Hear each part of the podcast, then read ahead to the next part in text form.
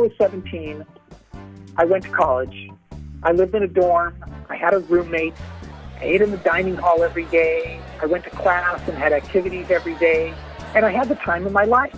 But if you're 85 years old and you have a roommate, you eat in the dining hall every day, you do activities every day, you're considered institutionalized. And I have trouble with that analogy in the sense that why is it okay to be 17 and go through that and not to be 85?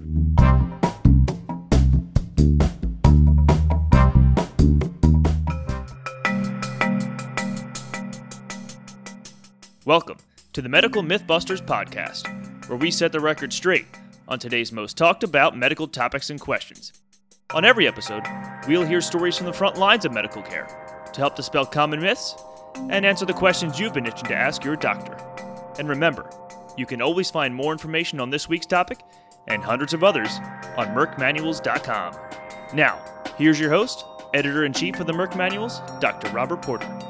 Welcome to the Medical Mythbusters podcast, where we set the record straight on today's most talked about medical topics and questions. I'm your host, Dr. Robert Porter, editor in chief of the Merck Manuals, the world's most trusted medical resource. On this episode, we welcome Dr. Michael Wasserman, MD. Dr. Wasserman's a geriatrician and a board member of the American Geriatric Society's Foundation for Health and Aging. Thanks so much for having me here, Rob. Happy to be here. Thanks for joining us, Mike. We're thrilled to have you. Now, providing medical care to older people can be complicated. Folks often have many different healthcare practitioners, they're at different locations, and things like travel and transportation get more difficult as people age. So we're really grateful to welcome Dr. Wasserman to the podcast today. He's going to help break down some of the bigger myths around aging and talk about the best way to deal with the complexities of continuity of care. I know when a patient would be in my emergency department and they had a geriatrician, I knew that if I called them, they were going to know everything about that patient, what was happening, what their specialists were recommending, and what they were doing. And uh, they were the quarterback. I often like to use the analogy of the primary care physician being the head coach. And that's necessary because in today's world, there's so many different places in healthcare that the individual is interacting with, that it's really important for the primary care physician to take that role and responsibility to make sure that someone's looking out for the best interests of the patient. But I think this is an area that the the patient and their family as consumers can just encourage the doctor, the primary care doctor to focus on the personal needs of the individual and I think many physicians are quite capable of doing that given the opportunity. Yes, that's a great analogy, Mike. Okay, so whether the primary care doctor is the quarterback or the head coach, uh, we recognize that that person's going to be coordinating care. But what can the person themselves do to get ready for their appointment? So I know that many doctors sort of get nervous when they see a patient coming in the door with a list. But I think that list is the single most important thing a person can have when they go to see their doctor for many reasons. The first and foremost reason is once you're in the exam room, it's easy to forget what you came in for. And that has nothing to do with age. That has to do with once you start one discussion, you may just literally forget the other things that matter to you. So I think preparing a list is critical. And number two, it's really important that the patient give that doctor the list the moment they come in and sit down. Because the last thing you want to do is spend 15 20 minutes with your doctor and say oh by the way doctor i brought my list in. That that that generally doesn't work out too well and adds stress to everyone's day. Plus that lets the doctor quickly glance over the list and kind of prioritize where they want to go and even get an initial idea which ones might be related so they can pursue them together. Now, I always loved when patients would come with lists like that and with lists of their medicine too. And actually, I agree. The, the number one thing is, is to have a list of the medications they're actually taking, when they're taking it, how they're taking it, how they're doing with it. Now, speaking of lists, how do patients keep track of all the advice and instructions you give them. For, so if they have six or eight items on their list and they go back home and their daughter says, Well, what did the doctor say about number six. Should they be taking notes? This is one of the greatest challenges in today's healthcare world. A lot of times, physicians will go in and see a patient, and they may not complete their note till later in the evening. Yet, the information they're putting into that note will include instructions and plans. And I believe the patient can help both themselves and the doctor by making sure that they go down one by one the recommendations that the doctor has. They put it in writing of some sort that the patient walk out of that visit with something tangible that tells them what they talked about what they're supposed to be doing. Because if they don't do that, they're very likely to forget some of the recommendations. That's a great point. Isn't there also a myth that older people shouldn't try anything new?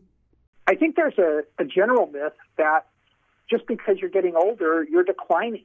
And really, I've often told people that that really doesn't start being true until, for some people, they're over 100 or even 110 the reality is that as we get older, the longer we live on this earth, the greater the likelihood that we'll pick up a disease or an illness or an injury. Age, in and of itself, isn't the problem. It's it's that the longer we live, the chances are something will happen to us. Now, that does kind of bring up the question, though.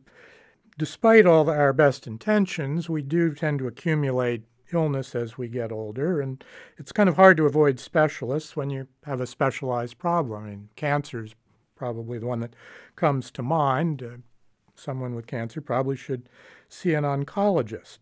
And as I'm sure you know in your practice, uh, older individuals end up with multiple specialists. So, what are some of the problems you can see when a patient has many specialists?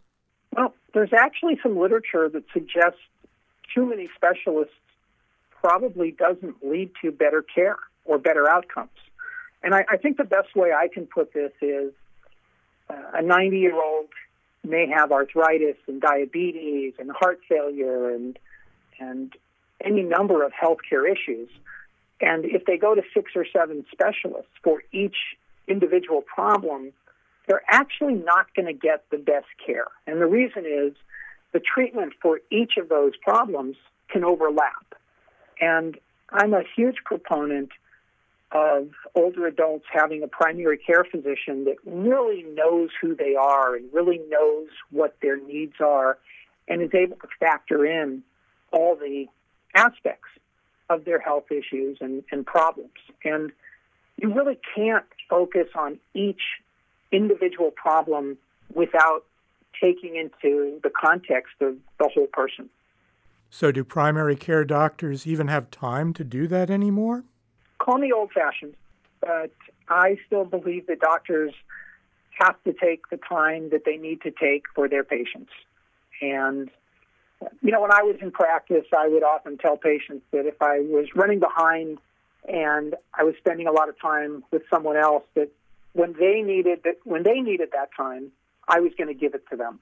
I think we've lost that a little bit in today's world, but I think we're trying to get it back. If we're truly going to deliver personalized care, we can't be doing what I like to call two prescriptions, three referrals, and a cloud of dust. What are some of the danger points you see as your older patients make their way through the medical system between hospital and home and specialist and your care?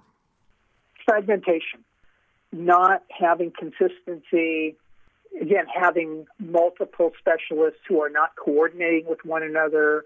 And I can tell you how many times I've seen patients come to me on multiple medications, each one prescribed by a different specialist. And many of those medications creating side effects that another specialist then adds another medication to treat. So I, I think the fragmentation of care is the greatest risk to older adults. Not only prescriptions for different medications, but certainly in my practice, I'd see older adults come in with three or four bottles of the same medicine, all prescribed by different doctors.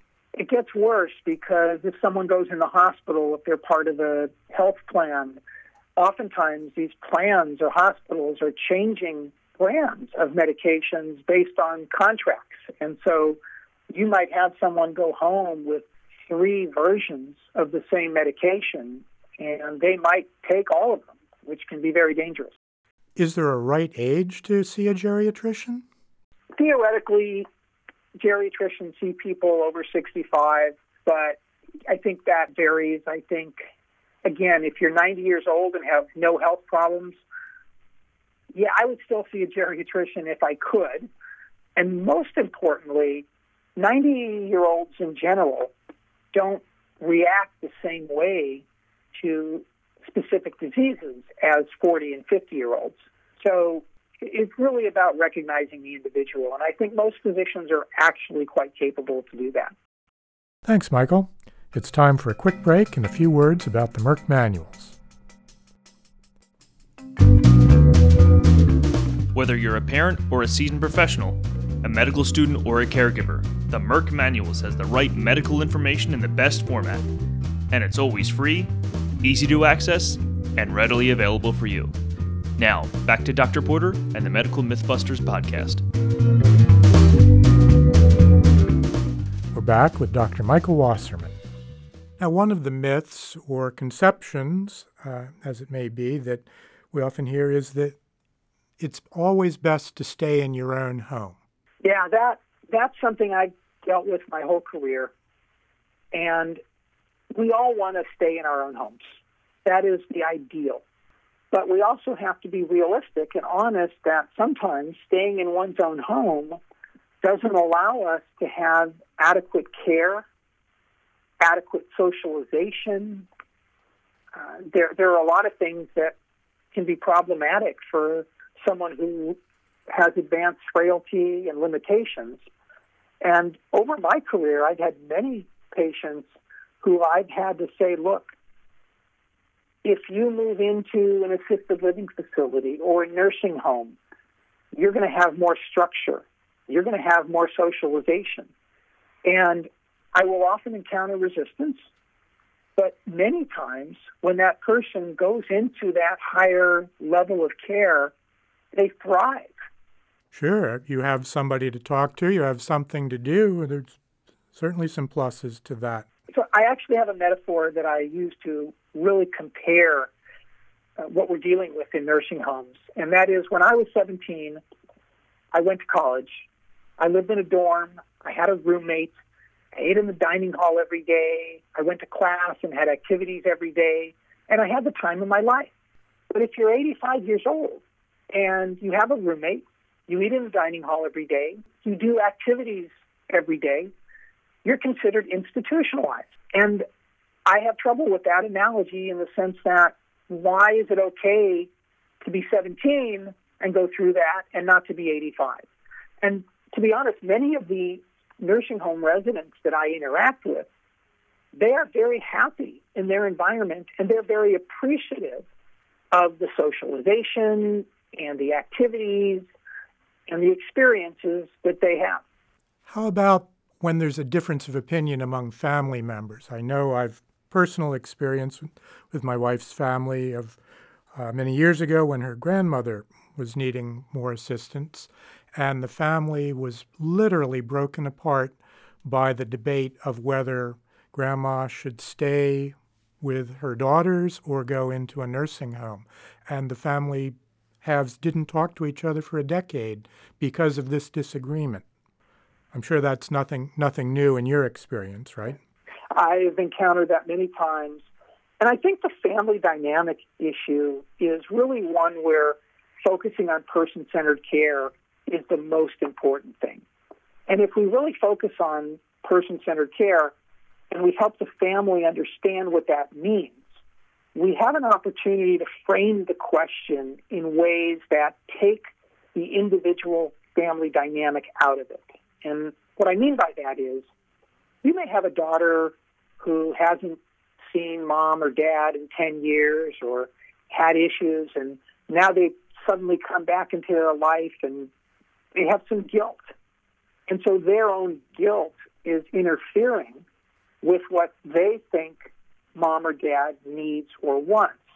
So if you're able to focus the conversation and the discussion of what's in the best interest of the person, what their wishes are, what their needs are, I think you have an opportunity to override some of the individual family dynamics.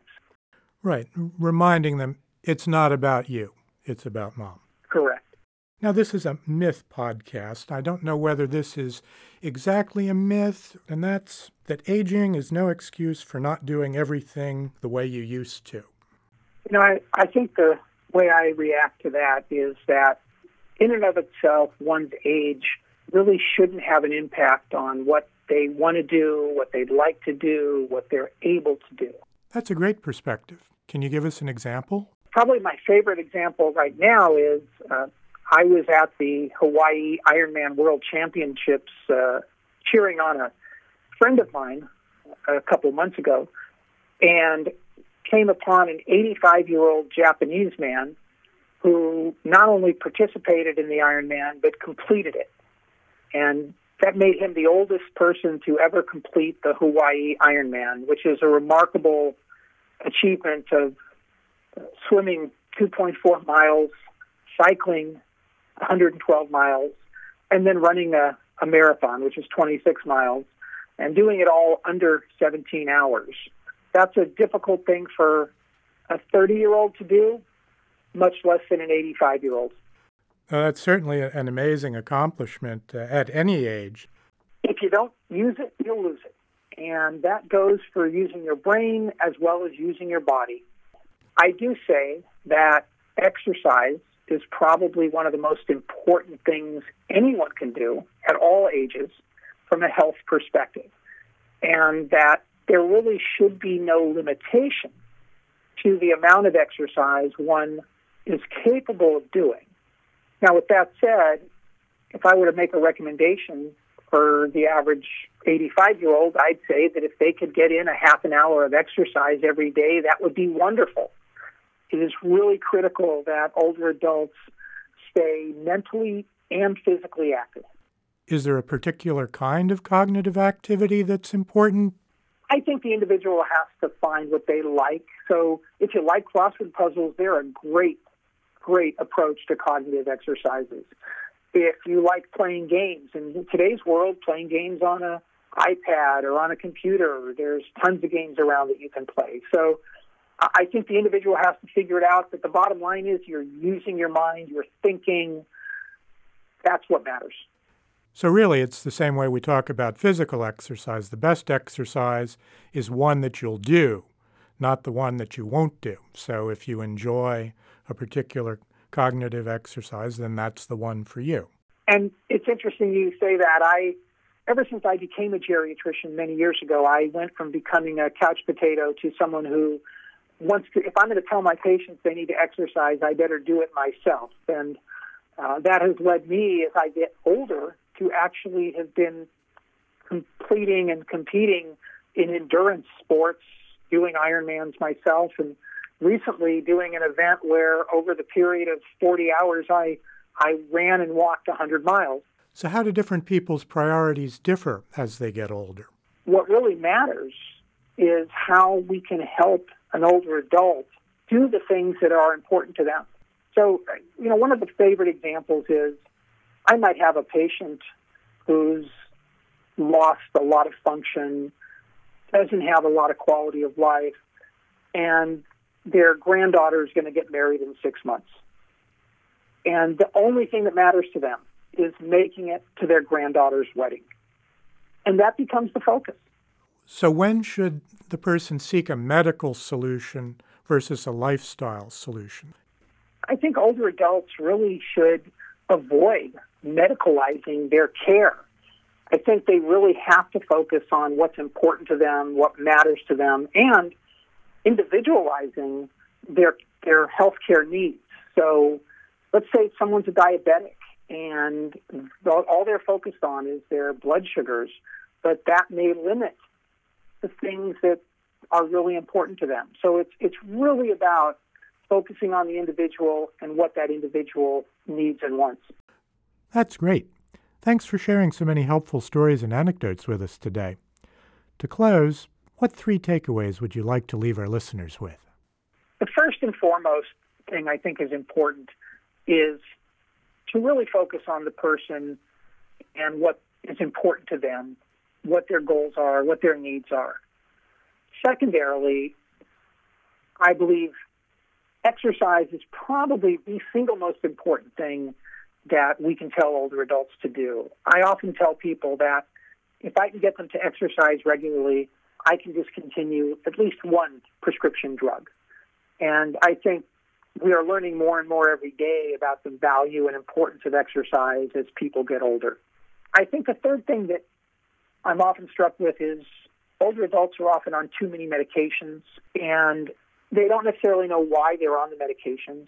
They're often on medications because they've been given a medication to treat a side effect of another medication. And there's actually very little literature supporting the use of many prescription drugs in people in their 80s and 90s. And so as we get older, I think it is really critical to constantly ask ourselves whether we need to be on the medications we're on. Excellent advice. Where can you recommend our listeners go to learn more about aging? One place I always recommend is the Merck Manual. We've really endeavored to include age specific information into many of the chapters. I'd also suggest the American Geriatric Society's Foundation for Health in Aging, which has a lot of age specific information on its website. Well, thank you for that. Two good resources. Well, Dr. Wasserman, I really appreciate your time. It's been very helpful to hear you discuss some of the major issues about aging and also to emphasize the importance of continuity of care and consistency in medication use. I think I can speak for myself and all our listeners that we've learned so much about these issues and how family and caregivers can take a more active part in older people's care. And for more information on these and hundreds of other medical topics, please visit merckmanuals.com. And remember, as we say at the Merck Manuals, medical knowledge is power, pass it on.